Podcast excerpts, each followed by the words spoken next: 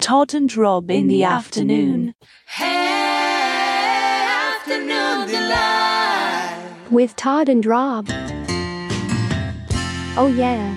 Well, it's Todd, Rob, and Tom today. So, uh, hey everyone, welcome to the new media show. And uh, we're going to have a, I think we're going to have a good one today.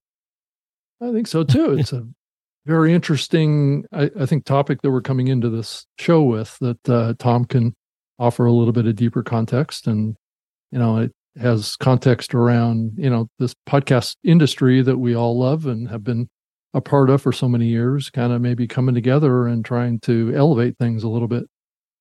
So, Well, Oh. and, and you probably should get some context, Rob, because many that are tuning in may not have read uh, either the Sounds Profitable newsletter or Tom's piece on LinkedIn. Yeah. Well, I think the big big topic here that's been, you know, we've talked about many times on this show is is around this concept of the, the industry coming together and maybe advocating for standards and being being very positive about the podcasting industry or the podcasting kind of experience out there with uh, non-podcast listeners and trying to grow the overall audience and Tom uh, Webster um, is joining us. He's one of the main partners at uh, Sounds Profitable, which is another kind of successful group uh, that's been bringing the podcast industry together.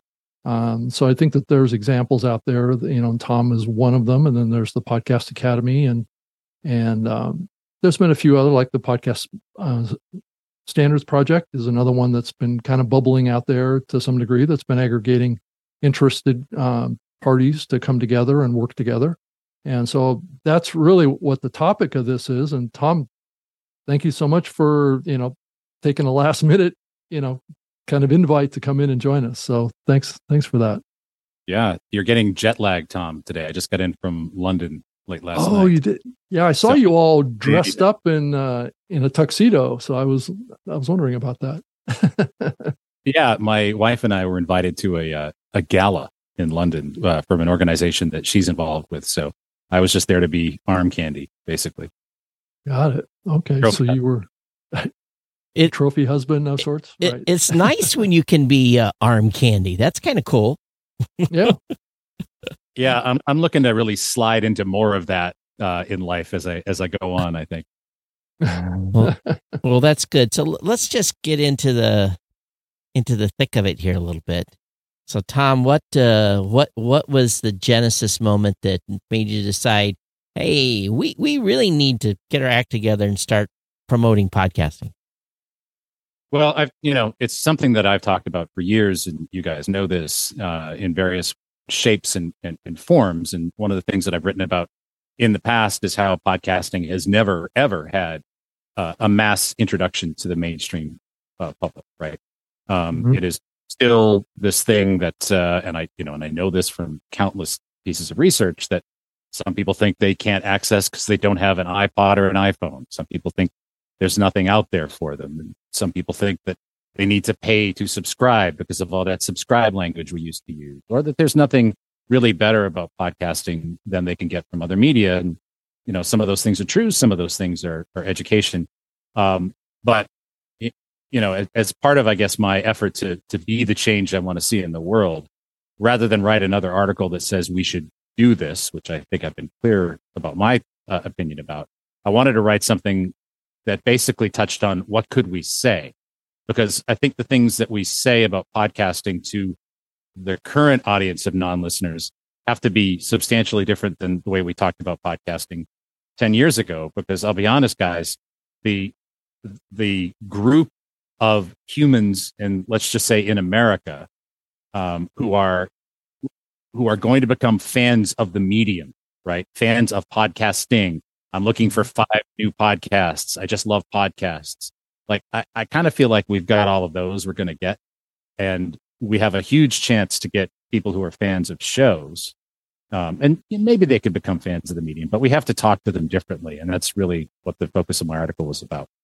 You, you know, one thing I've been thinking about, and I've mentioned on a couple of shows here. And matter of fact, I made a Twitter post this morning before I'd even read your your post. So it kind of, it, it's not completely related, but you know, the Twitter posts or X posts or whatever we're calling it these days. Um, my take was, and my thinking as of recent is with the massive amount of machine created content that's underwear, underway, not underwear, underway. We have to remember podcast voices can be that trusted voice and creating original content. So I think as the ecosphere of all this stuff that's going to be just generated, I, th- I think there's a message here that people can trust hosts that give them the raw and honest content, but we have to make them understand that is it is a place to find that raw and honest content. And there and again goes back to the challenge. But you know, I, what is the angle we use to make people understand that this this is a place where you come for original voices. Yeah, and I, I come at this really from a, a, a general marketing and branding perspective. And I, I, think when we talk about podcasting with people, we're either too general or too specific. Mm. Uh, we're we're very specific about a show, right? You should I mm-hmm. you should check out this podcast for reasons X, Y, and Z, and maybe that connects with people, and and maybe it doesn't. Or we're too general, and we'll say, oh, you should try podcasts. They're great. They're interesting. Like people lack the positive vocabulary with any specificity to articulate that very well. So what I was really trying to do was suggest just to just throw out a bunch of ideas of how to uh, how to be in the middle of that a little bit and just talk about what friction podcasts can remove from your life, how you know what ease it can bring you, um, and and to competitively position podcasts against things that people are already consuming because that's the game now with the available audience. Yeah, it's the target of the the current um, you know fairly large percentage of the population that is a non-podcast listener today and and I know you've done some research to try and extract why those folks are not listening to podcasts and it's all those things you just said around their their needs are getting filled by other medium whether it be music or or television or movies or YouTube frankly um you know and where does podcasting I mean how does podcasting need to pitch itself to be able to grow that current percentage of around, I guess, 50 or 60% of the population have listened to a podcast in the last month. Um, that's the challenge, right? And what do we need to do as an industry to start reaching beyond that 50, 60% into what's potential, probably closer to 80%, possibly, I would think is the maybe you start getting up an 80, 90% and you're pretty much reaching everybody that you could possibly reach. I mean, that's the case with like mobile phones or whatever. Um, I think we've reached a little over 90% and it doesn't appear to be going up anymore. So I don't know if you could talk about that a little bit too about, you know, um, what what is the upside? Yeah. I mean, I, I think ultimately the upside for podcasting in, in America and this will differ in Europe and some other uh, areas of the world, I think, is I would put it in the in the mid 60 65 percent 68 percent uh, that is that is possible and that's based on a, a crap ton of research i've done over you know gosh a mm-hmm. 20 plus career in researching spoken word audio in various forms some people just don't like spoken word audio right some people are just mm-hmm. or you know uh, so there is a cap on it, but we're nowhere near that cap in terms of regular listening. I think if you treat weekly listening as uh, as a sign of you know being a regular part of your life, we're we're only halfway there. So uh, there's a there's a long way to go. There's a there's uh, there are a lot more people to convert, um, and I know the potential is there because I I know you know ultimately spoken word audio is uh, is a it's universal. B the what podcasting gives you the ability to listen to what you want when you want. It's more than just about niche content and, and technical specs and things like that. That's a behavior. And that's a behavior that I think is universal. And that's uh, something I think we just need to communicate better.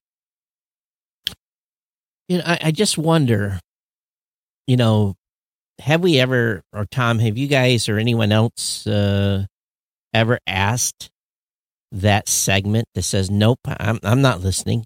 Have, have we asked them the deep questions on why? why they're not listening? Yeah, we have. I, I, I think did, it, yeah. Yeah, we definitely have, and I think the answer is, um, you know, Todd, why don't you drink RC cola? Because I don't Right. like it. Well, do you know that Yeah, because I've do. tried it before. you're old enough to know you don't like RC cola, Right. but you also um, you're you're happy with what you have, That's true. right? We're creatures of with what you habits. we're creatures of habit. And so you can't position podcasts in that way. You can't say it's like this thing you already get, but better. hmm That's that's a strong claim. You've got to do something different. You've got to you've got to show that what podcasting gives you, or in my example, what RC Cola gives you, is not something better than the cola you're already getting, but something that sits on another ladder entirely that makes your life better or easier in ways that maybe you didn't think about. Um, and again, that's some of the ideas that I threw out in my uh, newsletter article today. If I go all the way back, and the reason that I was so excited about podcasting, besides creating content, was I got to feed my brain with exactly what I wanted to feed my brain with. And that's true today on the podcasts I listen to. I only listen to the shows that I want and will help me in my day to day business, day to day life, day to day mental state. Um, these are the reasons I listen to podcasts. Now, I think that probably is different from maybe different from other people because other people have different goals. Maybe they want to be entertained, but it, but in the end, it was about my choice. So with YouTube and everything else that's out there, we got lots of choices. You know, I find myself culling the herd all the time when it comes to other content. It gets boring. It's not engaging me no more. I, I disconnect from it. I go look for something else. But I'm also curious. So I, I, I align it a little bit to if you have an older vehicle and you get in there and you turn the car on and it's it's on FM 100.3. And on that is the that's the station that you drive to work with every morning. You probably don't ever switch it. Whereas when I get in my car now, I'm pissed off when my Bluetooth doesn't connect and I can't listen to my podcast. And I sit there and fiddle with it. So, um, so it, it I think it, a lot of it is habit, but then again, what is what is the message? And I think Yeah. we, there's a pretty big list. I, I do too. And just to go uh, off of your example, Todd, you know, it, it the the issue with any kind of um, behavioral change is a there's two steps to it. There's more than two steps to it. But first, you have to knock people off of their default behavior, right? The default behavior is to just get in the car and FM 100 is on, and and that's just fine for some people. Yep. Um, but and I think instead of saying, well, podcasting is better, what if we reframed FM 100? What if we just said, Mhm. you know, is that all you listen to, or do you find yourself uh, punching five or six stations every time you go to hit a stop sign or a traffic light because you're not hearing the song you want?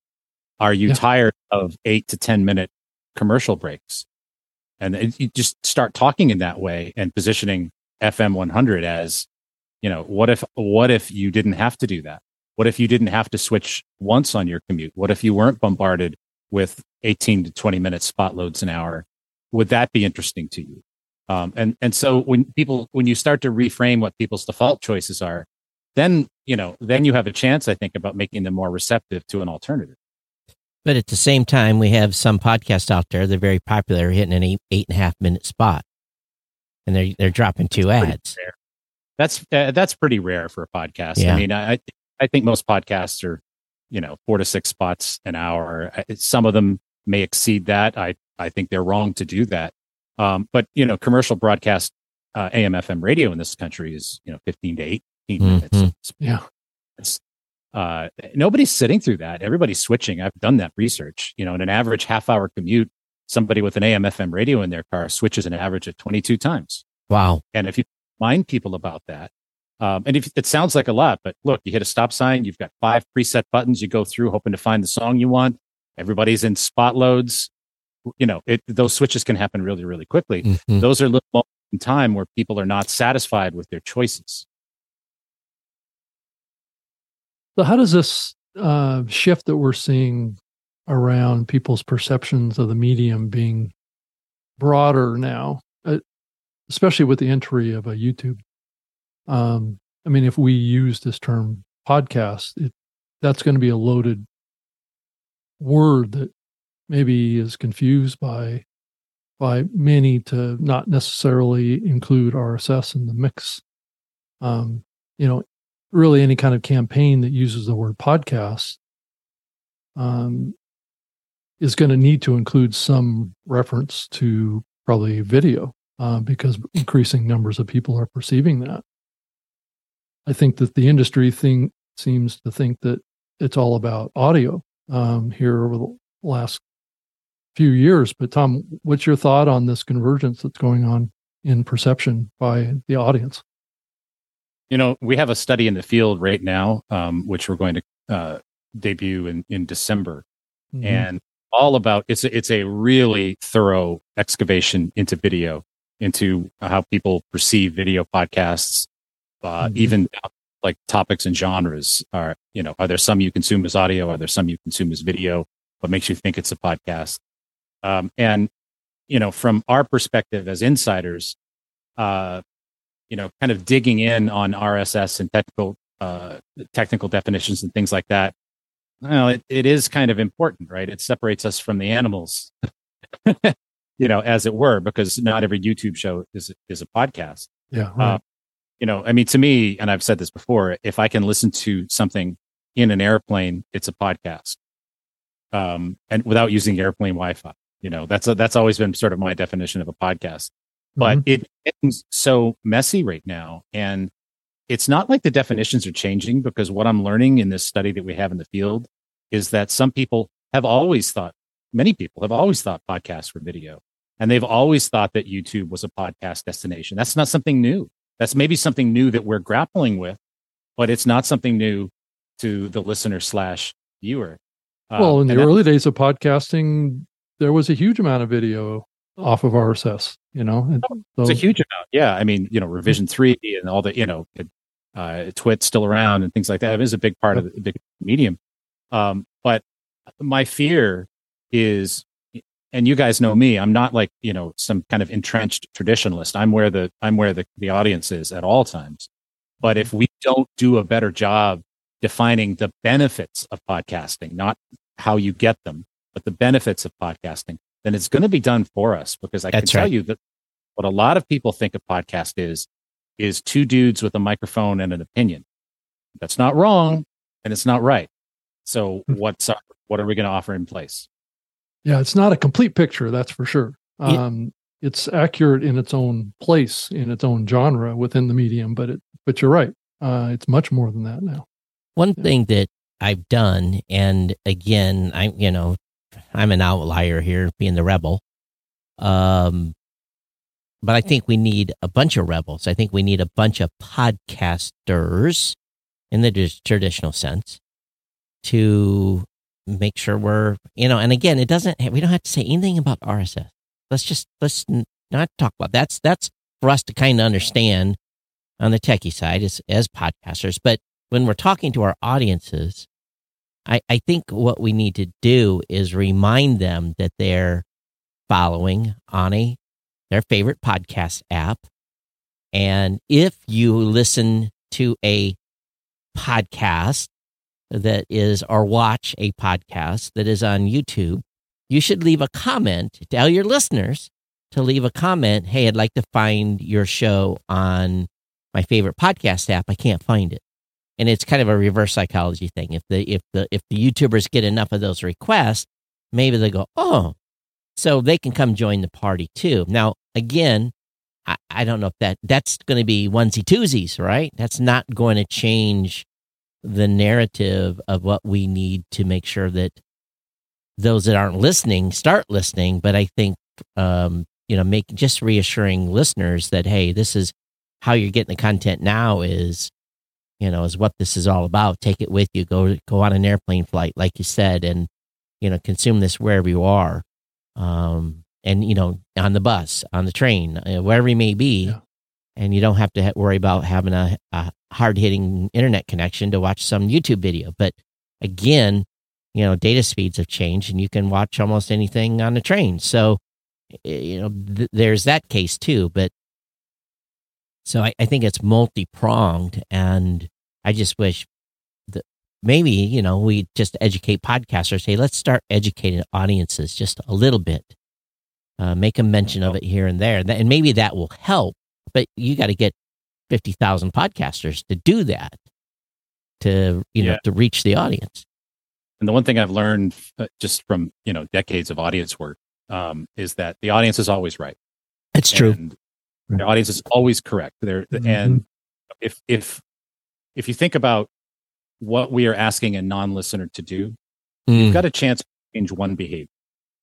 And so maybe that behavior is just try a podcast or carve a little time out of this to make a little more time for that. But if we're trying to communicate two or more behavior changes, like I would like you to try a podcast.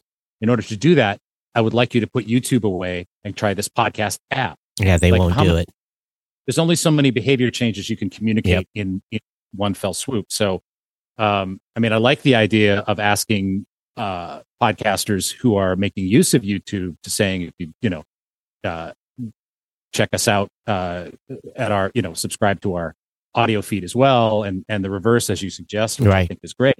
Um, but ultimately, we have to be where they are, and we have to make that work. hmm Yeah, and also, you know, like like you said, Tom, the the listeners or the viewers in this case are actually driving the conversation too. And and if if those listeners or viewers found that show on YouTube and think of it as a podcast, there's not a lot of incentive for them to um, move over to audio um, unless they're going to use it in, like like you said, in other aspects of their life. And so I think playing up the portability of podcasting is certainly something that's possible too. But increasingly, there's no reason why you can't watch a video podcast on your phone too, which is just as plausible too. So I, I mean, just purely from an audience acquisition standpoint, we shouldn't really care um, where they're connecting with the content. It it needs to be, if it's perceived as a podcast, you know, the audience is going to dictate what that is. The content creator can wish what they want, all they all they want, but maybe it's up to the content creator to decide how broad of distribution strategy that they have. And this that's what I've been talking about on the show over the last few weeks is really podcasting is a distribution strategy. It's not necessarily an audience um, focused approach. But at the same time, you know, and I'll go back to the early days, and it's in you know in my book. The magic to me of of podcasting in those early days, even though we had to do all this you know stuff to sync, thank God those days are over. Um, is I would walk out of my house with my little portable player. I'd get in my car, and even though I had to plug it in at the time, I continued what I was listening to from home to car to work to car to home. Mhm. There was this Mhm. continuous flow of what I wanted, and it went with me. Now, I don't think people that are in driving their cars are watching YouTube video. But so if we can say, well, they might in the future, Todd, if cars are driving themselves. well, maybe but- true, but it, until then, which you know, we'll see. But the, the this this story of I mean, how many times have you been at the house? Okay, many of you are not going. Many of you are working from home. I'm still working from an office. You know, I've gotten up in the morning, had my coffee. I got uh, some content on on the TV that's not a podcast, and uh, I get ready to walk out the door. And guess what? That segment's not over, and it's got another three minutes. And I sit there another three minutes, waiting till it finishes before I leave because I can't take it with me. So I think a little of the story of the convenience of, hey, the story continues with you. You know, you if you know if you're listening in the home, boom, you walk out the door, and if it's long enough, it can continue to the office or or catch you on the way back. I think that's something we've missed sharing uh, about that convenience of that continuous content consumption instead of as I'm hitting pause on my television and then turning it off and then when I get back home tonight turning it back on and that something is stuck there and I can hit play and then resume it's not the same. Often I just abandon. So maybe there's some story there too Well, I think there's absolutely a convenience story, and, and we haven't talked about. I mean, a large portion of non-listeners are radio fans, and Right. we can communicate all we want that uh, you, you know there's a show for uh, there's a show for you if you like knitting. There's a show for you if you want to hear about Mm-hmm. cars. But there are a lot of people that just, oh wait, I can listen to my favorite radio show whenever I want to. Oh, Mhm. yeah, it's a very utilitarian definition. But Yeah. on the flip side of it, there's only so far you can go with that argument because what I what I would say, Todd, is that if there's a piece of content that you're sticking around in the house an extra three minutes for, if you've stayed in the car for an extra 20 minutes in a parking lot, I've done I that. have, Yeah, me too. right? It's because the content was that good Right. and we need to be steering people who are new to podcasting to content that is that good. Uh, let them discover the other content later. But if people's first introduction to a podcast is a not very good podcast, a podcast that you could actually leave the car or leave the house and not miss, uh, then that leads people to be dismissive of the medium. You know, it's kind of funny. There's a show that I listened to that I wasn't even sharing the name of it because I thought it was a competitive advantage to know the name of the, to listen to the show. I didn't want competitors listening to it, you know, and, uh, and I was, I wasn't sharing. I just recently shared it and I'm getting comments like, you've been holding that on me, you know, and a a few expletive words, you know, thanks for sharing. I was like, oh, that, you know, probably shouldn't have shared that one, but it's, it is that important that we do, you know, that we share that so that, all this great content that is out there, some of these really, really good shows um, that, you know, you want to listen to the second they drop. Um, those are the type of shows we want people to be exposed to first. I think you're right. Yeah, and Todd, I think that brings up a a really important point too that also came up in the conversation with Tom or, or this online earlier today was around the the attitude in the medium that has kept the industry from coming together and doing something more outward and forward and positive about the medium itself trying to find those non-listeners and and you know give them a pitch that can overcome them as the competitive instincts that the industry has had that has kept them from being able to come together to create that type of you know environment and situation. So Tom, I don't you want to expand on that a little bit too? Well, yeah, I mean, here's the thing that the three of us have talked about numerous times in the past about, you know, Right. some kind of organization that that promotes podcasting to the outside world. And what I guess I have come to learn over the past couple of years um, is that no one is coming to save us, right? The it, no one is coming to save us, and so all we can do is do our own bit. Save ourselves, right? Yeah, and so I mean, I, I think, and, and no one organization is going to do it all, which is why I think you know you have the Podcast Academy, which absolutely serves individual creators, celebrates creation, Mhm. uh, and educates creators on how to achieve more. Um, and you also have you know what we're doing at Sounds Profitable, and and I guess what I would suggest is for at least one aspect of podcasting, the promotion of podcasting as a medium to the advertising world. I, you know, I feel like we've actually built that organization. We've got 150 partners. We have uh, we've been leading the charge on all kinds of things, from standards to uh, organizing uh, on the industry side to get uh, Apple to change uh, iOS 17, how they were uh, you know auto downloading some things, which was uh, certainly a big initiative that you know we helped to organize, um, and on increasing the awareness of podcasting, at least in the advertising and agency space, we're putting our money where our mouth is. We're taking a big swing at South by Southwest. We have written a very large check with a lot of zeros to South by Southwest to have the first official listed podcasting day. It's all going to be on the official South by schedule. And previously, you were subject to the whims of the panel picker and scattered here and there. But uh, we built the home for podcasting at South by, where people can invite brands, and so you know we're we are we've with the help of the broad support that we have, we're kind of acting as if for at least that segment of of podcasting. Um, so I, I think if you know if we're waiting for one umbrella organization to save us all, it's not going to happen. But I think uh, you know we can all do our part, and even if there's no industry you know got milk effort to do some of the things I wrote about today, uh, I don't care if any one company does those things. It's all it's all going to help, and if we can get more advertisers to pay attention, which is our goal at Sounds Profitable, uh, then it's it's going to benefit any, everybody. So you know, no one's coming to save us. I think there are organizations, whether they look like traditional trade organizations or not, that we can get involved with, that we can throw our support behind, and it's all going to help everybody.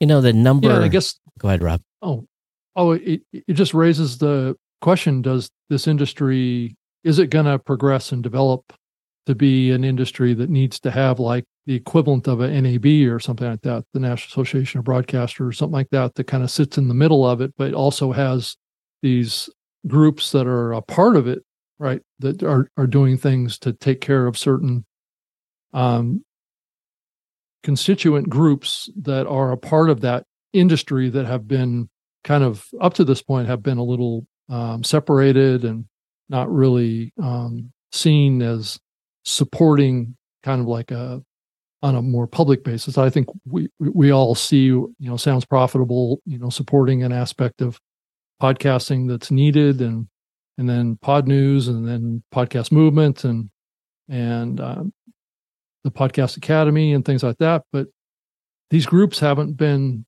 there hasn't been any kind of organization that kind of sits in the middle of all these efforts um, and kind of coalesces the industry and and i guess at some point if you know those functions are going to get served by these different subgroups. And at some point um, i think that it it may develop to the point where it's not going to make sense to have a kind of like a central organization. It's going to need to be set up as separate organizations that support different aspects of it. And that can probably be accomplished that can accomplish a lot of this too. But can we really look at uh, sounds profitable to do like what you said to advocate for listeners when its focus is more around kind of um, monetization standards, right? Which is an important part of the bigger picture. So, but it's not really going after audiences per se. So, if you think about this, the what I deal with from a day to day basis is content creators saying, and this is the predominantly question: How do I grow my show?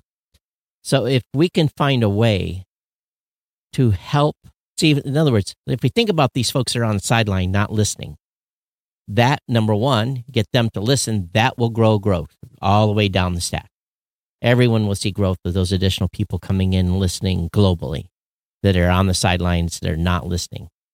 So if you can if you can design something that there will be long-term tangible benefit for the podcasters knowing that what we're doing is trying to build awareness about podcasting to build podcast listening audiences, regardless of the money, just to be able to bring in and bigger the pool of of listeners. I think that is a that is something that maybe from a monetization and for a funding standpoint for organization that could potentially bring enough podcasters and podcast companies in to support some sort of an organization that would be its focus is is is growth, and that growth is again bringing people to, to listen to podcasts, educate about podcasts, the added value of podcasts, all these things we've been talking about. Um, because in the end, the the guy that's doing his podcast in his closet, all he's worried about is where's the next hundred or five hundred or thousand listeners coming from. He wants to build a show, and if we can get that pool if we grow that pool by 30% or whatever's left, 25%, whatever is left, there will be see an increase. But I think the oftentimes things that have been proposed has been full of agendas. And that's why, you know, that's why things have uh, not worked real well when it comes to, to organizations. Um, you know, well, I we, mean, I think that's why, we, I think that's why Todd that we are we are acting as if, yeah, and and what you know what we've been able to do again with the help of 150 partners um, is uh, is is grow the space like try attempt to grow the monetary value right. of this and and I will say this you know you guys know I have been in this space just about as long as the two of you yep. right yeah. yeah. art is with the individual creator uh, but but yep. here's what I can tell you: the podcasting space is not yet a two billion dollar industry. I agree. Search Search in this country is over $100 billion. Mm-hmm. Linear is almost $70 billion, and nobody watches it over the age of 45. This, this space needs more money in it. And when it gets more money in it, then it can organize, then it can afford to have full time directors and office staff and and all the all the trappings that uh, so many other trade organizations have. Uh, in the meantime, you know, you mentioned things like the RAB, Rob. You know, Yeah. what are the, the RAB provides? We're trying to provide those. Uh, you Yeah, know, we- I mean that's exactly what sounds profitable is basically doing for podcasting is what the RAB does. I agree with you. Yeah, and that's important too. It's, but the RAB is partnered with an NAB, right? Mhm. And they work together um, to further the industry, and that's the part that we're kind of missing here. And you know, like Todd, you like talking to podcasters. What really in some degree what tom and i are talking about is how do we appeal to non-podcast listeners? Oh, I mean, how do we reach them? And we can't reach them through podcasts. We I have to reach understand them that. through outside of podcasts but Right. you're going to need money Right. to be able Yeah, so to do a campaign to reach those folks. So who's going to fund that? You know so is Well, it the, it's going to have to come from the industry. The industry. And if podcasters want the space to grow they you know they need to be in for a penny too. So you know i think there's more here uh, that can be done because there's not an infinite amount of resources right now. Um, you know and again it'd be pretty hard to go to a podcaster and say hey uh, you know uh, write write us a check for five hundred dollars a year or three hundred a year or two fifty or whatever it is, and we're going to help you grow your show. Uh, you know, they have to they would have to be understandable of the bigger goal. So yeah, you have to kickstart it with companies, of course, but ultimately, what what are we going to do? We're trying to bring more people to the space, and if podcasters understand that that's a clear goal, where they may only get a percentage of those people that are new or jumping in. Uh, again, I think it has to be a I think it has to be a team effort here. Well, I think our That- contribution to that is, you know, there are obviously lots of partner benefits and, and things like that, but uh, every piece of content we create, every study that we sponsor and design is a free to everybody and b no registration. No, Right. it- we want everybody to use the stuff to help themselves however they can help themselves, and and that's you know, yes, it's companies that are helping us do that and fund that. Uh, but if you look at so many other trade organizations, you have to be a member to access any of that Yeah. stuff. And Mhm. we've we've made it a goal to to never put even a registration page on on a, on a, obtaining any of that stuff. So- So, you know, we're trying to put our money where our mouth is. So, Tom, do you see then Sounds Propo having a dual mission here? Are you guys thinking that's the way ahead for you guys, or what? You know, are you guys going to stay focused purely on the bringing the money into the into the space? uh, I think our focus is on our focus is on growing the space. and growing. And and I think bringing people into the space is a trailing variable Mhm. of bringing more the space because more money into the space can bring more press, more advertising, more marketing, more talent, more ideas. Sure. Um, and so, you know, to me, the money is a means to an end. Uh, I, you know, I once did an internship in business school uh, with a, you know, one of the, uh, you know, large, let's call them finance firms. Um, and I, I remember expressing, you know, some kind of a sentiment to my to my advisor there about like, is is this it? We're just making money. Uh, and he said, "Do you like the theater, Tom?" And he knew that I did. I said, "Yeah." I says, "When you go to the theater, you that theater is supported by plaques on the wall from people like me who just go out and make the money. And I love the theater, and that's how it happens. And I love podcasts. And if this is how it happens, then I'm throwing my weight behind it. Then and Brian and I are throwing all of our resources into it and marshaling all of our partners towards it. Uh, because ultimately we need more people in the space. We need more talent in the space. And to do that, we've got to get the money. There's going to be. oh, I can already hear some people screaming. They're saying, "Oh, we're just trying to make sure the podcast industrial complex survives." And well, you know that's true. The podcast industrial complex has to survive and it has to continue to advance because if we don't, um, what are we going to fall back to? You know, um, yeah, you got to open RSS, but at the same point, to grow, to grow shows, eh, I agree. There has to be, you know, a bigger initiative. Um, I don't know. I'm just, just sitting here pondering a little bit. I've been doing a little bit of that last couple of days on a whole bunch of stuff that's come through my through my desk, through my desktop. Um, Yeah, and I think you know a big question that correlates to what Tom was just saying is that you know we've been talking about how podcasting is going to reach o- over you know two billion dollars in, in in revenue for like for the last five years. right. And It's just sitting. We're kind of kind of stuck in you know in a little bit of a hole on that. Um, it doesn't seem to be reaching the projections, and and I know it's the tough economy and and companies aren't advertising as much. Um, but I do think that there's a need for this industry to have more resources. And I guess the bigger question is, how do we get there? Hold the phone, Right. 1701 sats from Mike Dell. Don't eat me, Tom Webster. Don't eat me, Tom Webster. Thank you guys for making that wonderful uh, soundbite for me. That- We didn't. Even Yeah, someone- it. It someone was made submitted it to us. right. it's, uh, it's constant joy for me as a as a listener. right. Right. Right. But you know, obviously right now, you know, I, I have many concerns um, about the entire space, the entire health of the space. We we can very clearly see that new creators are pretty flat. You know, I, I had a board meeting last night with my team, and we looked at the you know where the where the green line was and where the red line was, and you know, and as the green line stays above the red line, you're, you every month you're kind of a because things are pretty flat right now. There's some that are, you know some companies are growing more than others. That's true, but at the same point, um, there's definitely not as many creators creating content, and you know, I go back to the the thought process here that if we don't again i go back to growth because that's the thing that's why people quit.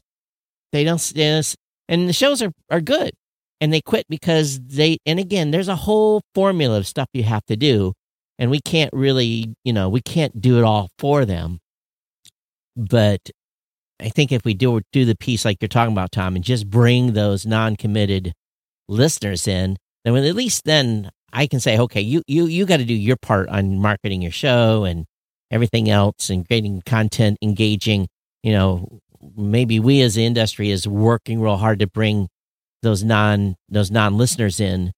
Then then again then it's then it's up to the content creator to create great content. So um in the end it is it's all about the content the good content Yeah. So if you think about the past um, of, this medium as we look to where we are today and as we look to the future, I do think that we're going to continue to grow. And I do think, you know, Tom and, and correct me if I'm wrong, but I do think that audiences are continuing to get larger overall. And so it isn't like we're losing audiences, but it does feel like that the bigger shows are continuing to grow faster than the smaller shows. So we're seeing this shift to um, brands and podcasts that are getting larger, right, on the top end of the market. And and that will continue to move that direction, which will move us um, further into the future around revenue. But the question is, how fast is it going to, or how long is it going to take for us to reach four billion in overall revenue for for the industry? Is it going to take us five years or two years? well Right. The reason that we could be at 4 billion right now and here's if the here had No, not- here's the reason it is. The media buyers are not looking down. They look at this very small, narrow strip of shows and they Right. leave. Well, you know, I know what the number they leave on the table for us every month is. I can, I can almost calc that out across, and and I bet you they're leaving. I bet you're leaving at least two to three billion listens on the table every month. Um, you know, a couple hundred million here, a couple hundred million there, a hundred there. You spread that across tw 25 companies or whatever their host companies, and the people are self hosting. And, you know, all that money's being left on the table. So you're not going to get to 4 billion unless the media buyers look down a little deeper. They don't have to look too too far down. They, you know, but they need to look deeper than they are. And I, I'm sure they have the budget. Yeah, and I look. There's a whole, um, you know, I, I guess you know, failure has a thousand fathers, but there's a thousand fathers, and failure is an orphan. But, um, uh, but also, I think the the industry itself has to take some bigger swings. You know, I mean, sometimes, frankly, as someone who's been in it a long time, I get a little disappointed about that. That uh, you know, I would like to see some bigger swings. I would like to see, um, and it's not even risks. I mean, my entire career has been actually in the risk mitigation business, right? The decision support business. Um, you know, I. What kind of swings are you talking about, uh, Tom? Yeah, I mean, I I think you know, right now uh, it's there's been a lot of sort of pushing the easy button of let's give Meghan and Harry a show. Right. Well, Meghan very good at running a show, right? and they're they're not they're not particularly good podcasters. So I think we need some big swings uh, of sh- you know where there's show development. That's not just let's have somebody you know interview people because people don't know that they're going to be good at that, mm-hmm. and a lot of them aren't. Right? I mean, like Dax Shepard is really really good right? He's he has that thing that Howard Stern has, where he's curious and disarming at the same time, um, and he's exceptional at it. But for every Dax Shepard, there's 99 celebrities that are really crap. So I, I, we don't need any more of that. Really, we do need celebrity involvement, but let's do something different with them.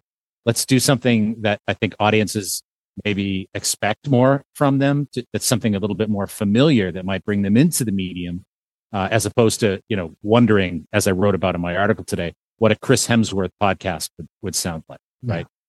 Yeah. Um, so uh, you know, I, would like to see bigger swings. I would like to see, uh, and and frankly, and this, you know, I just I just got uh, the edits back on a manuscript for a podcasting book I wrote for my developmental editor, and the whole thesis of it is that there are two things you can master as a podcaster to get better you can master your craft or you can and you can master the knowledge of your audience. Mm-hmm. and i would suggest that podcasters spend way too much time on a and almost no time in b. And that's that's what podcasters need to change.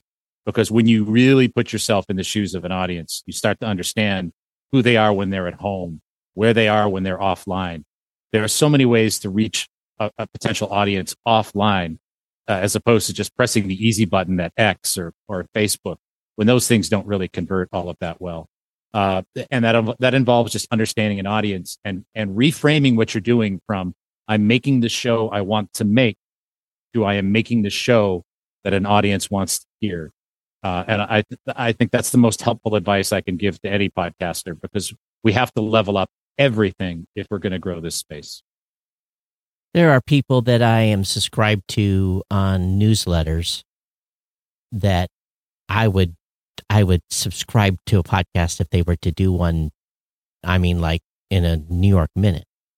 And so you're right, maybe maybe that is the you know, if you know, if we have four or five people that we know as podcasters that we know that man, I wish that individual would do a show. You know, maybe maybe it's time not only for companies, but for individuals say, man, I'd love to hear you do a podcast. And to get some of those like super rich voices that we follow religiously to to create content too. So, um, you know, content. You know, when when you talk about swinging larger, the instant thing that comes to my mind is okay. Let's set up a hundred thousand or two hundred or half million dollar budget and do talent development and show development. And I'll be honest with you, That's like CBS. And a lot of us don't want to become like CBS because there is massive risk in that. Um, massive risk in, you know, a Meghan and Harry, you know, absolutely uh, horrible. You know, I probably could have advised them for a, for about a cup of coffee that that probably wouldn't have been a good idea to begin with anyway. But, you know, sometimes you can't tell smart people anything. So, or supposed smart people. I don't know. I'm just speculating. what's here. really interesting about this, Todd, is that this conversation is taking us back to the the ideology or the thought process that uh, radio has had for a long time on content development and uh, swinging big. Um, that's what radio. I mean, look at guys like you know Rush Limbaugh, or look at guys like you know Howard Stern. I would classify that as swinging big. Um, so those folks are that really drove those mediums forward you know, and, and this this medium has a like a Joe Rogan type of thing, but you know, some people don't classify him as a podcast anymore because he doesn't he doesn't do anything with RSS. But that's part of that. Take us takes us back to the the other question that we had talked about earlier too. Is it's also important how we define what a podcast is now. Is it does it have to be entirely in RSS ideology? If we think about the audience first, like Tom suggested, that would tell us that that maybe we need to take a different approach. Well, again, I've always said I don't care where they listen, as long as they listen. So you know, I've always where and how, right? Yeah. So, but at the same point, I go back to you know the emails that I get on a regular basis that, mm-hmm. people are in a panic because they've been demonetized someplace and you know now they're looking for a new home because YouTube took them took their money away because they said you know the wrong word. So I don't know. I think there is a there's value in making sure people understand that this medium that's open um, is is open for a reason, and and and the origin story of why it was open. Uh, if you think back, and again, I don't want to go sound like an old curmudgeon, but I will. Imagine someone having a a locked vertical uh, ten, just 10 years ago, people would have revolted and said, this is crazy. You're not, you know, you're not, you're not going to put me over there and lock me in.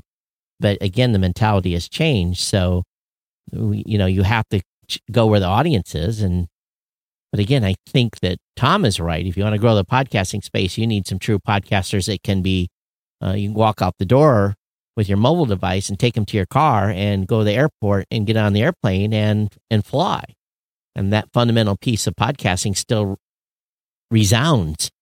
So, you know, I, there's uh, uh there's something else I want to uh, point out here too. I think, sure. especially for your listeners. I mean, this is a slow build. Yeah, it is. It is. There there aren't any shortcuts Mm-mm. to it. It is a slow build. You have to have patience. The entire That's medium has been a slow build. There's, it's never yep. it's never picked up, and and that means that you know a that podcasters have to have patience as they're building their show, but also podcast companies have to have patience in talent development. And I, I say all of this because you invoked Rush Limbaugh. And whether you love Rush Limbaugh or, or hate Rush Limbaugh, here's what I can tell you about Rush Limbaugh. He started in radio in 1971 as Bachelor Jeff on an afternoon show in McKeesport, Pennsylvania, 1971. He had 20 years of failure, another 10 years of eh, uh, and it just kept kicking around until he became the broadcaster that he became and until he re- achieved the the stratospheric heights that he achieved as a syndicated mm-hmm. personality. It took decades. Bachelor Jeff in 1971. Like people don't uh, think about that or remember that, but that's the path. That's the and that can be a discouraging path when you see your numbers are plateauing, uh, or even if they're dipping. That can be a discouraging path for for podcast networks when they see that a show isn't gaining traction but it's never gone quickly. And you know, I think yeah, I agree with you, Tom. I mean, look, look at like a Marc Maron or a Joe Rogan. Those guys, you know, or even Adam Carolla, they, they didn't build huge audiences in their first couple of years of podcasting. It took them, you know, I, I think both Adam and Joe started in like 2008, 2009 timeframe. And it took them a long time to, it, to build to what they are today. In the era of TikTok and Instagram and where people are, you know, um, many are unsuccessful, but many are, and there's a you know fair number of folks that are successful. But again, we don't know how many reels, how many you know how how much content did they have to produce to actually build a big audience, and is it really a big true brand? Is there true value there? Um, you know, it's it's it's it's hard to tell a content creator. Well, you know, creating podcasts are hard you know, it's, it's difficult. And if we go back and look at how many shows still exist from the day one, we have a pretty, pretty poor track record. There's probably 10 to 15 shows that are left from the beginning of this era, and it's only 19 years in. So, I mean, is that a fair yardstick though? Like, how well, many TV shows come and gone? well, if we right. if we relate it to if we re, maybe it's the same way with radio. You know, maybe in radio you have you know, I think probably radio probably has more shows that more personalities are still here tw- from 20 years ago, but and maybe it isn't a fair yardstick.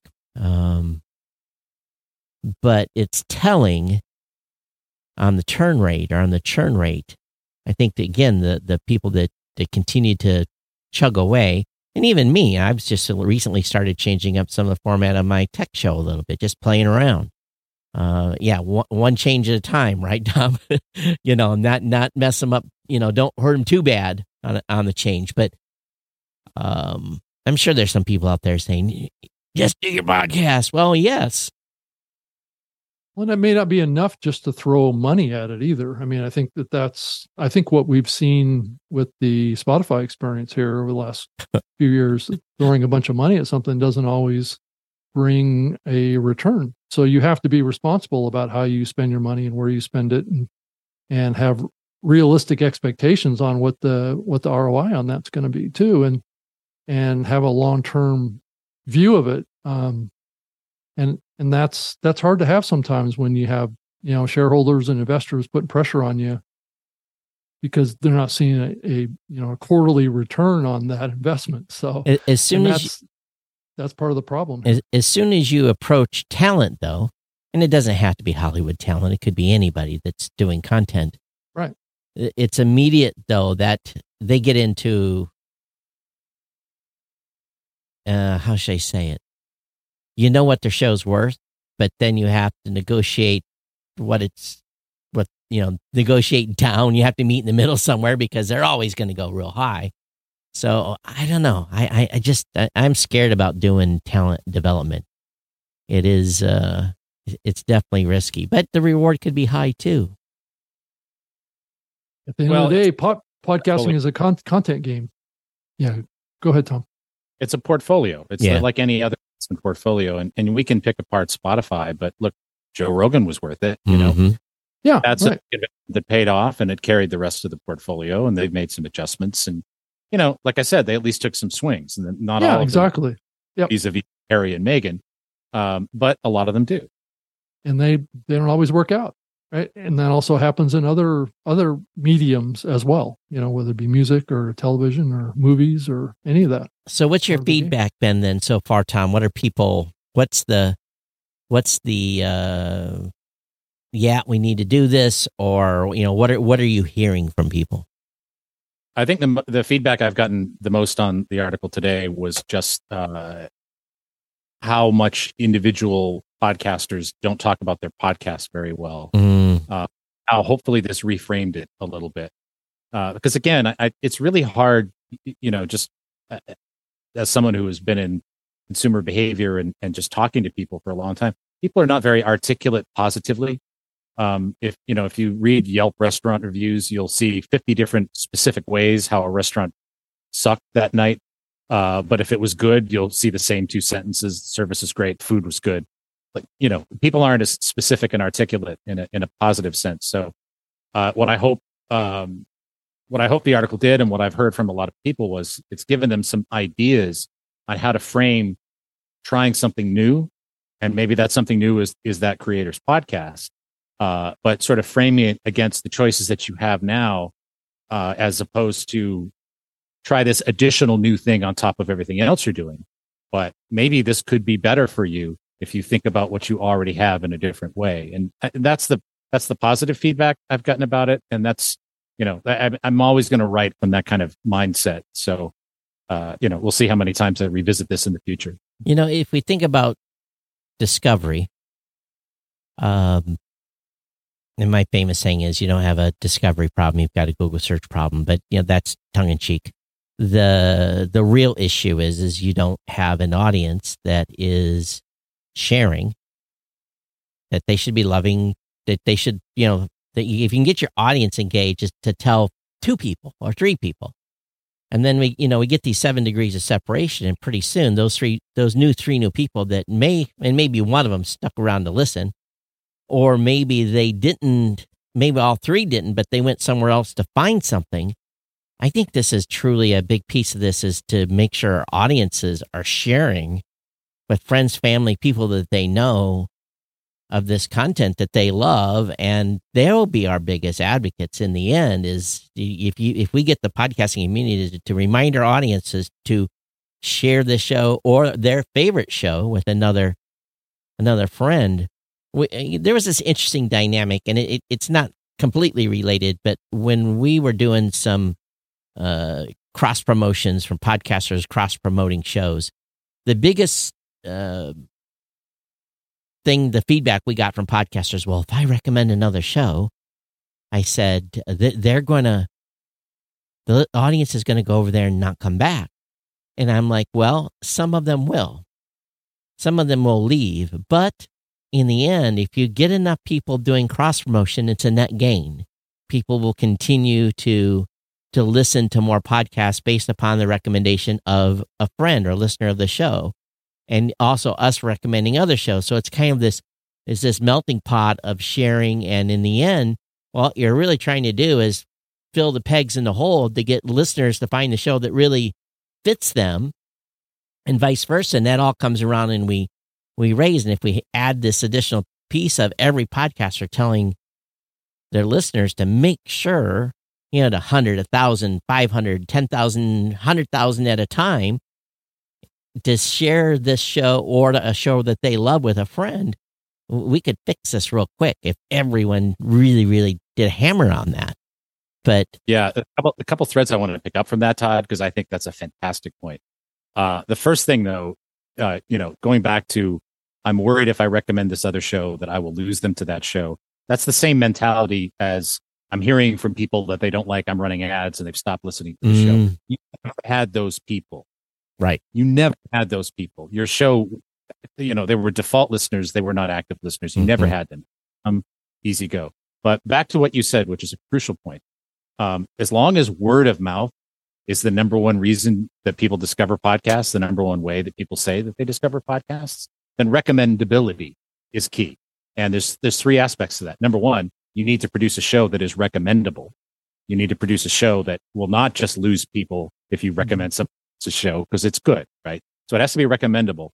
Two, you have to ask for the order, which mm-hmm. is what mm-hmm. you just, but also three, we have to give people the language friend to friend that they can use to bring people to the show.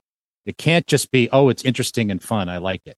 Every, this is a zillion things that are interesting and fun. What's it going to do for them? Why did you make that specific recommendation? What made you think of them for that show? Um, and giving listeners the specific language to say, look, we'd love it if you would recommend our show. Tell them this. Tell them it's the only place you can get blah, blah, blah. Or tell them compared to this other thing, uh, it gives them this better. Give them specific language because that's what people really, really lack. So be a recommendable show, ask for the order, and give people the language to do it with. And that's the key to recommendability. There was um, and to that point, yeah, I'd been holding out on this podcast I'd been listening to. And, you know, I admit it because I was selfish and didn't want anybody else listening to it. but it was a show that everyone needs to hear. I mean, businesses, uh, doesn't have, you don't have to be a podcaster or podcast hosting company. So I'll just share it here. You, ha- if you are in business, you need to listen to the Marketing AI show. You have to. If you're in business and want to stay in business in three years, you need to listen to the Marketing AI show. And what is it? So going back, what is the value? That's the value I get out of that show. It sets me up to think far enough ahead to try to stay ahead of this insanity that's going on with AI. And it's something that is now my number one weekly listen. And, you know, if, if I can get everyone listening to that, we can change the world. But again, it's that's the type of recommendation that a podcaster needs to be able to. Do you want a listener to endorse you the same way as I just endorsed that show? Yeah, that's my friend Paul Roetzer's podcast, uh, who, who's killing it with. Uh, he's killing uh, it. Yeah, I mean, he's just he's really at the forefront of all this stuff, and I've known him for uh, a long time back from the uh, from his PR days. Yeah, the agency like days. Yeah. And you know what? I listened to that, and I listened to you. So there. well, we thank you. But I'm telling you know, and it's one of those things when, you know, I told my team the other day, it's just like, every once in a while I'll hear something like a 20 minute segment of something. And, and I don't, I'm not one to dictate training. We're small enough company, uh, you know, and, I- and I was like, this is mandatory. We're, we're going to talk about it this Friday. Everyone needs to listen to this first 20 minutes of this show. And, uh, there'll be a quiz afterwards, but just kidding. But Todd, what's the aspect of that show that you think is so recommendable? it just keeps you up, keeps you up to speed. They're talking about this thing, this, and again, it's about AI, and we're not going to go down that path to talk about AI today, but it keeps me up to date along with their newsletter on what is happening on the AI space.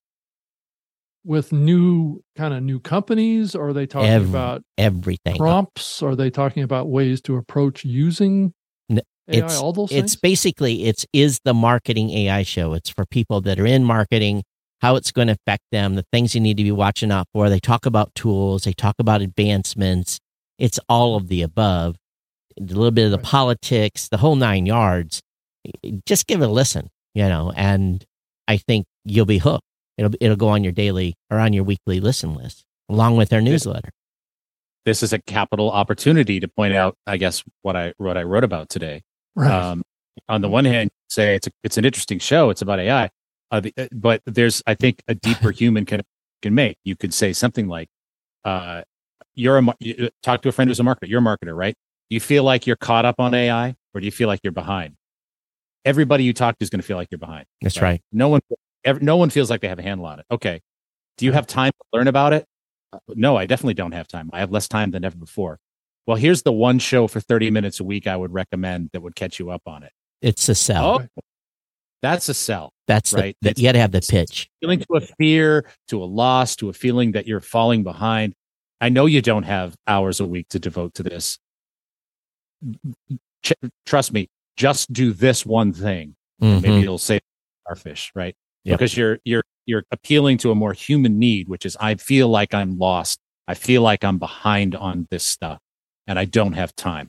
Well, a podcast is a way to create time. Right. Exactly right.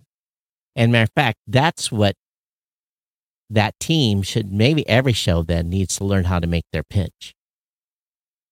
You know, they're and, and and not necessarily to tell their audience how to pitch, but you can epitomize that in the show and talk about these values of, you know, thank you for listening because or you know, whatever the whatever the storyline's gonna be. Um yeah, it's true.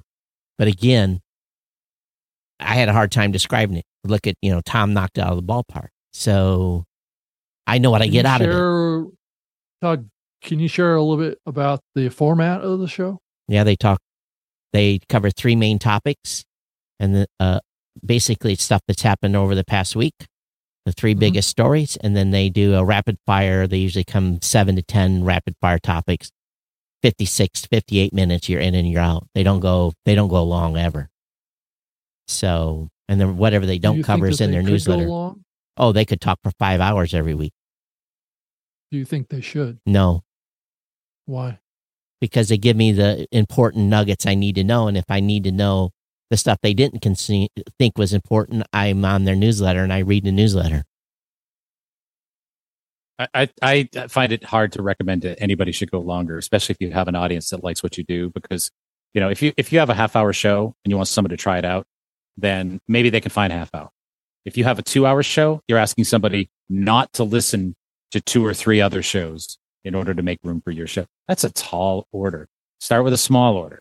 Maybe you have other kinds of content for the people who really are into it, a different feed, a subscription, whatever.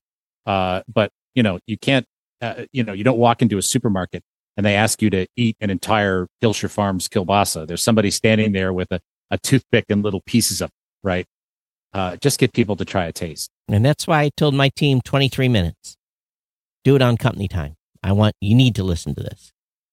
Um, So, Todd, is that a pitch for this show becoming a 30 minute show? I think what we've done over the years, and sometimes we abuse it, is we try to usually cut it if we run out of stuff. We Wow. probably could do that more kinda rare. often, but it's rare. so I don't think you have to be, you know, like last week we went an hour and 47 minutes. I don't think you need to go, we need to go an hour 30. if we're onto But something, and also, go ahead. go, go and finish your thought. Tom. No, I just say if we if we run out of stuff to say, we need to we need we don't need to waste Tom's time. Tom's going to leave anyway when we start wasting his time. He's going to punch That's the right. stop button. Well, I would say that the number one podcast in the world uh, regularly goes close to two hours. But the thing is, they're engaging for two hours. I I I'll I listen to a three hour that's show. the real question. Then that's the real question. Then, how passionate is your audience, and how good is the content over that period of time? Right. Yeah, I mean, look, Led Zeppelin has 20 minute songs. That doesn't mean you can have 20 minute songs. You're not fucking Led Zeppelin. Uh, yeah, Right. yeah, exactly. I mean, look, if it, you know, one thing for you guys to consider is that the, you know, the video version of this show, which is live, which I'm on right now, uh, typically does go 90 minutes and, and closer to, to two hours, right? Does the audio version need to do that? Because there's a lot of catch up you guys do at the Right, beginning. right. You know, like the, you know, It and I know, be Todd, chopped up. Right. yeah, Todd, you're famously resistant to editing, but uh, Mhm. there you go. You know, I was Have AI also do it. Right. well, yeah, at some point probably, you know, then probably not too long next week. I- it- oh, next week. Okay, No, I- make this change next week. well, well, I'll just Okay. let you do the editing, Rob. You know, they turn it over oh, to you. Is that what you're going to do? Okay. you I know, see how this works. but again, you know, if the marketing AI show went longer, I would definitely listen long.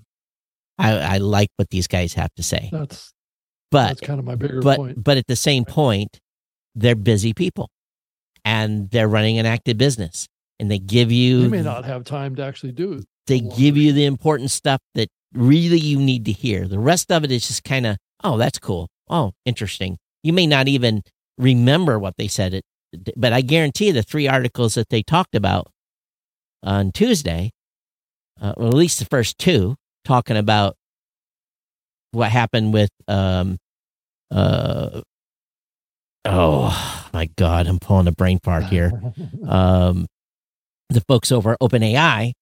That was a big piece, and then you know the little trick that Elon p- played on Grok in that ten minute Yeah. segment I listened to. And then the rest of it was kind of just stuff, but that first twenty minutes was was super super valuable uh, to me. Took me it took me off the ledge. I felt like I felt like I was paddling water because the same know, thing. You feel like you're behind.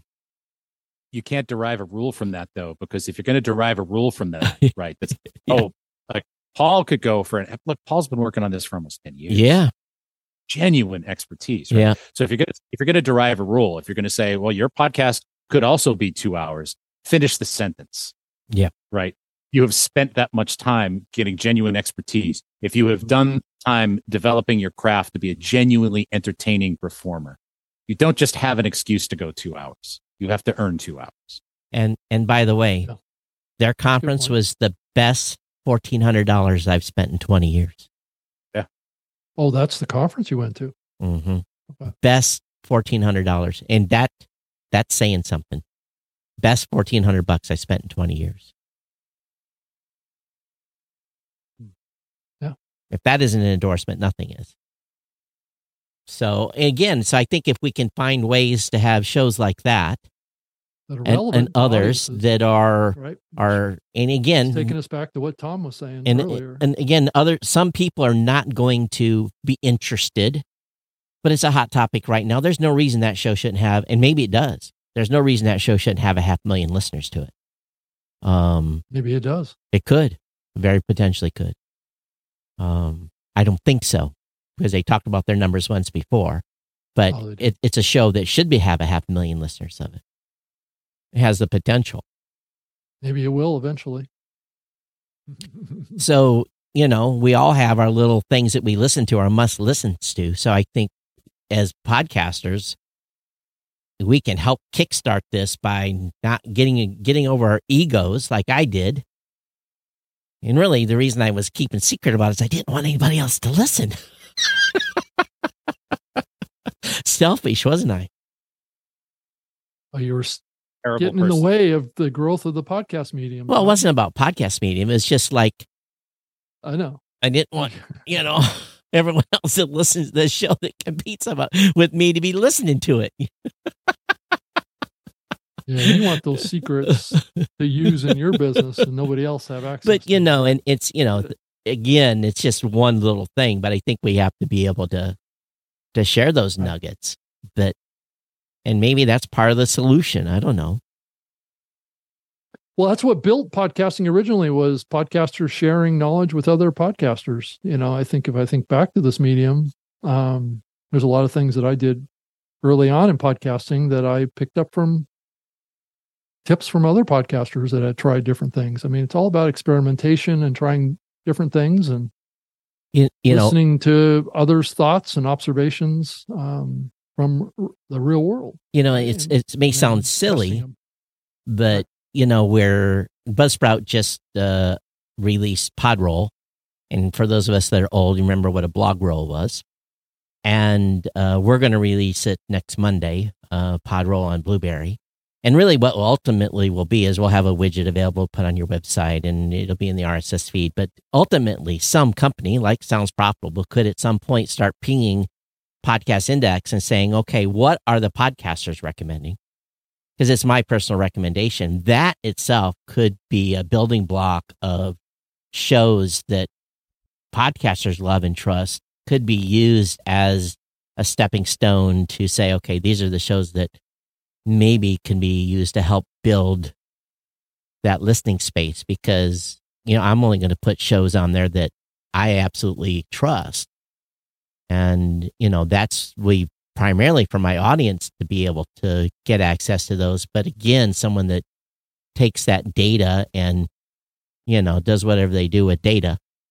And they can probably, over time, they could come up with a list of, you know, of 100 shows that are out there that maybe no one's ever heard of that could be, you- you know, the ones to help with this building of listening audience and getting those con- people that need to convert to convert. I think increasingly AI could be part of the, the discovery solution. Yeah, you know, podcasts are pretty emotional. The AI is great at giving summaries, great at coming up with keywords. No, but it's also good at suggesting information, right? Yeah. let's say you do a search for, you know, what what what what are the what's the best podcast on such and such topic? AI Yeah. may I- may be able to help with this. Me. Discovery like that though is uh, I I liken that to you know podcasting has a, a discovery problem in that sense the same way that Delaware does. Like, I know where to find Delaware on a map. I just have no reason to go there. Right. Uh, and uh, you know th- there aren't that many people saying I want a podcast on this. You got to go through another door. I think yeah. you know we, you know we have the folks already who are into podcasting and into podcasts we have to open other doors now for people that aren't looking for a podcast they're looking to solve a problem they're looking to feel something because no one wants to go to delaware it's just Well, like, that's a big big uh, reason why YouTube has gotten so popular. Too. Well, People have learned that that's a place to solve problems. but at the same point, I go back to what do I say about my sponsor on my show? It, you know, talk to your friends, family members. You know, someone that needs a domain name or a website, make the recommendation because they're the ones that are talking with their friends and their family members. And, you know, I'm getting ready to get, a, I can think about doing a business. Oh, by the way, I know this guy. He's got some discount codes you can use to save some money. It's the same thing. It's the same model for podcast recommendation because we as podcast consumers and listeners of podcasts will know what podcast will help the people that we know. Because not every we all have even we have close friends they all have different things but it's it, it might be a trigger at thanksgiving. It's like oh man i'm having trouble with the xyz and if you happen to be the right place at the right time and be the right person to know it's, oh i got a podcast for you to listen to it could be a simple you know this is again this word to mouth thing is is critical. That's how we're going to build this faster. Mm-hmm. That's how it happens and that means equipping people with the language to do that. I mean, Right. saying you're having relatives at thanksgiving you know you're going to talk about this. You got relatives that are confused about this. Recommend this show to them. Right. That's that's a specific order and you can take their phone and show them how to sub- follow the show. You know, if they got an Android, well, then you know, thanks Google. Um, you'll have to maybe install an app for them or something, but one at a time. So, Tom, uh, what's your suggestion on next steps for the industry to take to to accomplish kind of what you laid out in your post today? I'd say to get a lot sharper about how they promote themselves. I, I think Okay, right now, that's the number one thing. Right. yeah, in, industry really promotes itself as here's another podcast because we know you like podcasts, right? Mhm. Um, and they're not uh, they're not really describing the show well enough, uh, Mhm. the shows and the reasons to listen and what that what benefit that show gives you, because there are far too many assumptions that people are making based upon how they see movies and TV market themselves. Well, we already know what movies are. We already know what to expect from certain actors and certain styles and certain genres. There's too many new elements here uh, that we just have to do a better job of communicating much more sharply. This is this is what this show will give you. This is how it does it better than this thing you're already getting. It does it Mhm. different already getting. Be competitive. Step up a little bit, and don't just say, "Here's another podcast." Because look, most of us that listen to podcasts, the average you know people are listening to is five, six, seven a week. You're you have a better chance of getting someone new than to get those existing people to add podcast number eight. That's a tall order, right? Um, and so it you have to frame it against what they already know, as opposed to listen to this podcast. Why would I want to listen to a podcast? So ultimately, that's what I hope is that people get a lot sharper about thinking about the human on the other end of that message as they're promoting their podcast. Why should anyone care? So, what you're saying is that podcasters that like say advertise their podcasts on um, external media or whatever, that's a different kind of message. So, do you also recommend that podcasters speak to their own audiences about those particular aspects of it, or is that going to have is that pandering a little bit to the audience? Do you think? If look, if it's if it's pandering and somebody leaves you for that, again, you never had them in the first place. If Right. you your success should be something they root for, uh, and there's no Right. reason why you can't give them, as I just did uh, with Todd with the marketing AI marketing AI show, some Mhm. language they can communicate with other people that helps them succeed. Because if if you know if your audience likes your show, they're rooting for your success. Mhm. You know, give them the language they need to help. Yeah, it's like an elevator pitch of sorts for a startup to some degree. I mean, what's the the sales proposition for the show, right? I th- think at, Yeah. at the bottom line, And it doesn't necessarily mean about. your show. It's a show that you, the podcaster, can recommend another audience to go listen to and why. We have to train by doing. That's right. you know the and by the way 7500 sats from metis he says enjoying the conversation the pitch for word of mouth is so important as is the ask and he also talks about for value for value again it's the ask we have to ask or tell or pitch or sell or whatever word we want to use it Yeah, it's just where and then what um what way are we doing that that will, you know, build that loyalty and that sharing, right? Is it yeah i mean if i if i could just ask one thing of podcasters i, I hear i do hear podcasters say tell a friend about the show take it a step further what are you going to tell why? Right. give them give them that language so it's specific and transferable uh, and transfers the feeling or because we're get, we've gotten as far as we're going to get on features and benefits it's a show about marketing and ai Uh, okay great um, what is it going to do for me how is it going to solve a problem how's it going to make me feel better Mhm. How's it going to my face? Give people that extra. Don't just tell a friend. Tell them this, uh, and that's going to that's going to transfer that enthusiasm, that advocacy, that evangelism, uh, which is what we need to continue to grow this space. You know, at least linearly, if not more. And here's something else I'm going to tell you. This is something like this, and I probably haven't ever mentioned this. When I'm doing calls with podcasters, I ask them how many podcasts they're listening to in their same genre. You know what the answer usually is? Zero. Zero. Right. And I'm at, then I ask, how many podcasts are you listening to yourself? And you will be shocked how few podcasters don't listen to a lot of other podcasts. Right. Uh, that's a survey question, Tom. is to ask podcasters to honestly tell you how many podcasts that they're actively listening to. I think the number would be shocking to the industry because I don't think a lot of podcasters listen to a lot of other shows. No, and you know this is something that uh, my friend Dan Misener at, at, Bumper talks about a lot. Um, if you you know if you're putting out a show that is uh, a, show about the uh, you know I'm I'm here in Boston, so let's you want to do a podcast about the New England Patriots. Uh, are you listening to other shows about the New England Patriots? No. Then how do you know that what you're doing is any different or better? Mm-hmm. Um, that's just that there's an incuriousness to that.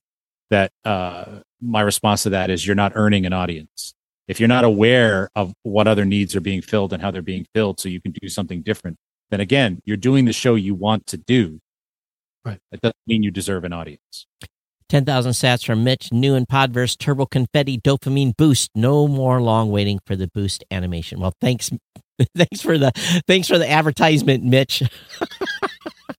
so new new podcastapps.com, you can pick up Podverse.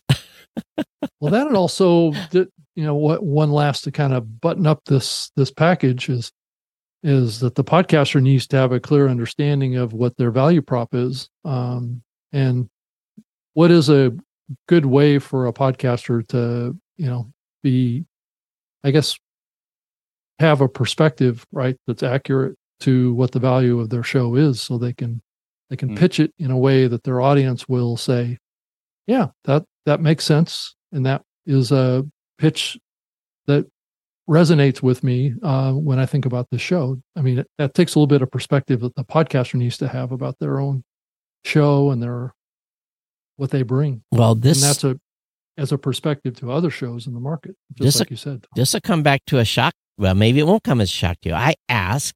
It's the first, almost the first question I ask when I get on a call. What is the goal of your show? Right.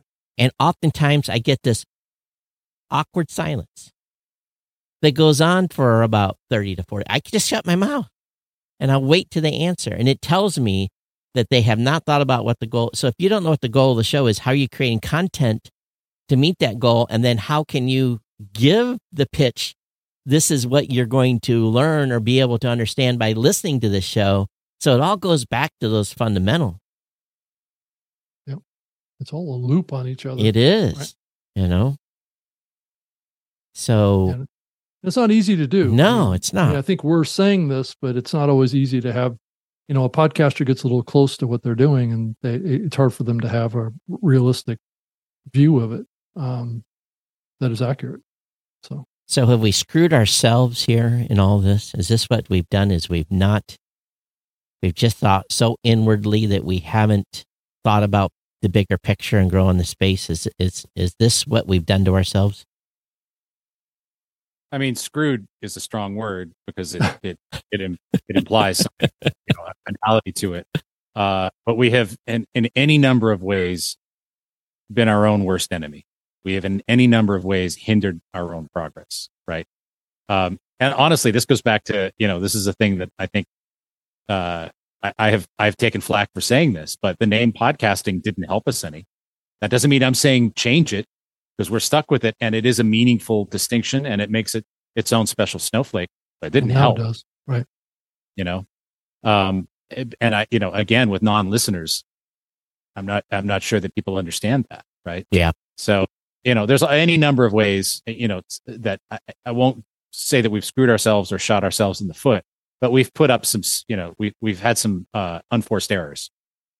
So tom why do you think the word podcast has been not optimal for for the medium? Uh, well, a couple of things. I think first of all, and I, I, you know, I know this for a fact uh, from some research is that a lot of non-listeners say I don't have the app or software to listen to a podcast. Got it. Right. Um, you know, look, it's tied to it's tied to an anachronism. It's tied to a thing that doesn't even exist anymore. Mm-hmm. Um, right. And I remember, I remember right. getting into an argument with uh, I got into an argument with Rob Walch about this. He was pretty uh, strident about it. And he was like, you know, and he was saying, well, look, that, you know, nobody knew what Blu-ray was either. Nobody knew what a VCR was. I'm like, yeah, and those aren't around anymore. Mm-hmm. those Format. are words they're no longer used. That's right. Yeah. Yeah. That's right. They did work for a while, but formats die, mediums continue. Um, and podcasting sounds like Betamax in some ways, right? Uh, so again, it, it it it helped with with one aspect of our audience and maybe grew it uh, very quickly then. But and again, you know, uh, don't don't withhold your boosts and sats. I'm not saying change your name. I'm not saying. I'm just saying me, we've been through that too many times. Tom. yeah, exactly. I'm just saying it didn't help. Right. Well, Well- what what should we have done? Do you think that would have been better, Tom? Oh, we didn't know what was coming down the pike. How could you make that prediction, Rob? That's hard to make that prediction, and I'm not a big hindsight person. Uh, I, I think what we have is wonderful. Mm. Uh, I, I think we have a wonderful, rich tapestry of incredible Yeah. shows. I delight in listening to podcasts. That's why I quit Edison and joined Sounds Profitable because it's all I want Mhm. to do. Yeah. So I, I don't look back that way. And and and you know, podcasting, uh, you know, the name got us to a point, right? But Good. what got us here is not going to get us there, and so we have to take honest assessments about what's going to get us there. Well, we are at the end. Uh, we we've made it to the ninety minute mark, and I'm sure we could continue on this for a while. And it, I think we'd get in a loop here a little bit. So, Yeah. um, it's all it all loops back in on itself. yeah, I end. I think on this one, you know, we've gotten some attention by the listening audience that's been online today. So, and for those of you that listen to the podcast later, I, I hope you've listened all the way to the end, and I hope that you send Tom your feedback. Send it to Tom, and uh, I want to hear it too. So yeah, you can CC us Most too. But, but it's and he's well, I'll let him tell his own email address, but it's pretty simple. But uh, Tom, how can they reach you over there? Uh, Tom at soundsprofitable.com. And of course, everything that we put out in terms of research and content is freely available at soundsprofitable.com. And I hope you at least sign up for our newsletter. That's we don't sell you anything else. We just we just try to help the medium, and that's you know honestly that is all I've ever tried to do in my entire career in this space. Mhm.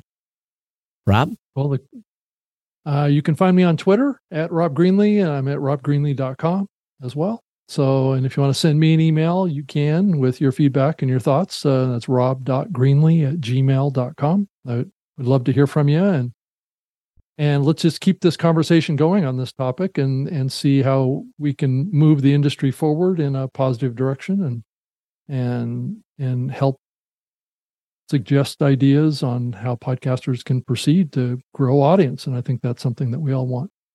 There was a um, a listener of the show did send us a link to a wild YouTube video, Oh, and um, it's a good friend of the show. She's uh, sent us stuff over the years, and um, she's an active listener. And, and I'll just leave it at this: if you want to Google how I automated my daily podcast with AI, and I'll put the link in the show notes to it.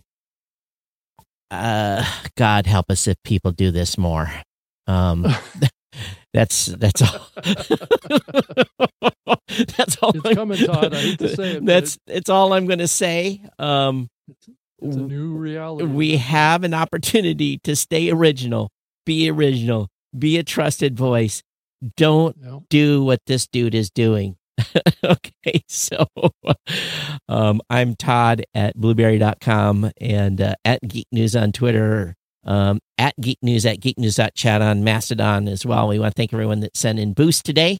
I will be, I don't, I think I'll be off the train by the time the show is next week, Rob. So we'll try to do the show from my hotel room in Chicago next Wednesday. okay. So, uh, on the uh, 15th on the 15th. So uh, well, there's a bunch of stuff that we didn't even cover today, but Tom, thanks for thanks for taking time out of your busy schedule and coming on. Yeah, thanks tom And uh, for everyone else, we'll be back here. I'm cross fingers crossed next Wednesday, or if not, maybe Rob will be solo. We'll we'll let you know one way or the other. But uh, okay everyone, take care, and uh, we'll see you next week here on the New Media Show. Take care. Bye bye.